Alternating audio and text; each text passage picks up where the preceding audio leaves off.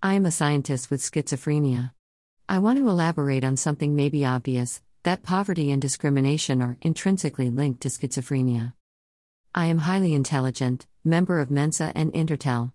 I had a decent life as a kid before we left Eastern Germany. When we came to Western Germany when I was 12, we suffered poverty, my family had to start from nothing. I started to work hard at school and became a model student, liked by the teachers. I also took up my first job at the age of 13, distributing papers. Later, I worked in bakery and sold meat for a supermarket and started to always search for work. I have worked most of the time ever since, and always tried to get my hands on a job. I have to admit that I started also meandering on the dark side. My mom asked me to stay slim, it was her idea of discipline, and I started to compensate for our misery with eating chocolate.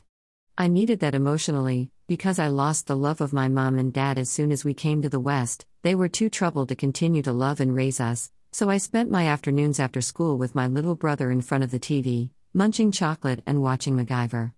A friend told me what to do, a dirty little trick put your finger into your throat, and you can eat and stay slim at the same time. So, I developed bulimia. Mind you, I was a traumatized young girl, with little guidance. I started to steal chocolate and money from my parents. I felt first like MacGyver. That was what I was now raised by, mind you. Only when I became a little older, I realized I was wrong. When I moved out of my parents' house, I was given so little money that I could only pay the rent for a tiny room in a shared flat. I did not even have enough cash to buy food. I had to cut my own hair with kitchen scissors, that was in the year 1997 or so. Never even to dream of having my own car. I never did. Not even now, at 45. The money from the chocolate is now paid back, by the way. I had a boyfriend at school, but decided against early marriage because my dad said I should go to university. I was sent to a therapist to help me with my bulimia. She told me to follow my dreams, and I imagined I would find the love and happiness back that I had as a little kid if I went back to Berlin. So, I went back to Berlin. I was very lonely there but found my first job at university. I figured that this is what I want to do. I lived very Spartanically. I could not find a boyfriend. A friend of mine from Munich, whom I loved very much, had followed me to Berlin, but he was not in touch. I think also my poverty was repulsive. No one likes being around someone who cannot even afford to sit in a cafe for a drink.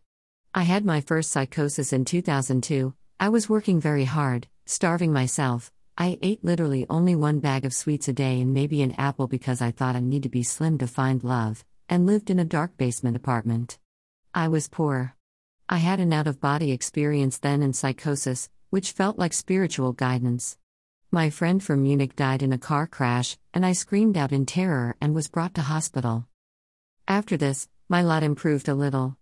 I got sponsored for an extended visit to the US, and then when I came back, I managed to find work. I found a partner at a conference in Turkey, not a happy relationship, very sexualized, and migrated for him to the UK.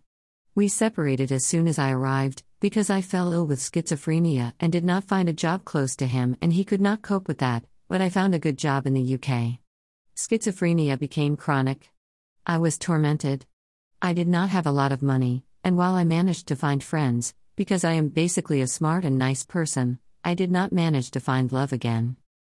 I worked very, very hard. I struggled with my schizophrenia. I was lucky after some years and was promoted. Finally, I had some little cash. I met a lovely man and we fell in love. When that happened, I realized how poor I had always been, because even if he was not rich himself, he lived a more or less normal life. He had a normal house, a little normal car, and some savings. All things that I never had. The evil thing that happened was that as soon as we were together and I had my better job, we fulfilled our dreams and traveled a little. I think people got envious of me and wanted to force me into having a baby, just because. My mother, especially. It got so painful to me that in fact I complained with the International Court of Human Rights. At least I imagine that my family wanted a child out of me. I think it is credible. That's what happens to women, I've heard and seen it in others too that became so disruptive that I could not manage to keep my job and ended on disability income. That's awfully little money. Poverty knocks again. So, again, I live in utter poverty. I can't even afford to take out a loan. I never owned my own car at the age of 45. I am discriminated in finding work. For some strange reason, my boyfriend still endures my misery. And the brilliant thing is that my intelligence is becoming recognized and I am allowed to study at Harvard. I wish more would come of this. I have the same dreams as anyone else, living a decent life, secure and with enough money. I am already sterilized and in early menopause, so kids are not anymore in the game, and to be honest, I don't want any. I did not have a happy childhood and I rather crave professional luck than being a mother. I don't even desire a car. But I want to live decent life with the feeling of being loved and respected and having success. All I have is a loving man at my side, that's a lot, and he honestly is really nice to me, a room for myself and a computer and many books. Not even a functioning bicycle, not a car, no travels, no cash for that. But otherwise, I am poor as a dog again. I am grateful for my boyfriend, he is really sweet. But at 45 years and with a PhD, one wants more than a boyfriend and to live on disability income, which is so little money that I even need to borrow the money to pay for my medication. I have the suspicion that behind of all of this, my mother is a factor, because I have the suspicion she works together with psychiatrists and her lawyers. She worked in a law firm to direct my life and causes all this mess. I know she likes to direct my life minutely and to know all that I do and all my friends. She is in touch with nearly everyone I talk to. She always wants to know all I do. She is the only one who still calls me. She is on the right side of the political spectrum, I think. It was even worse under Trump, she became fascist under Trump. I needed to make a lot of noise against forceful breeding, I'm sterilized and we both don't want children. My brother was on Trump's side and I think her lawyers too. I am with the Greens and have strong sympathies for labor. Psychiatrists would help me a lot if they helped uncover this case and would help me find work again. My mother has far more money than myself, and never lost her job in the law firm. She married a man with already a child, my father. She owns a house. My father lost his job many times, is poorer than my mother, and is with labor. I don't know anything about my brother, because since we were teenagers we never talked.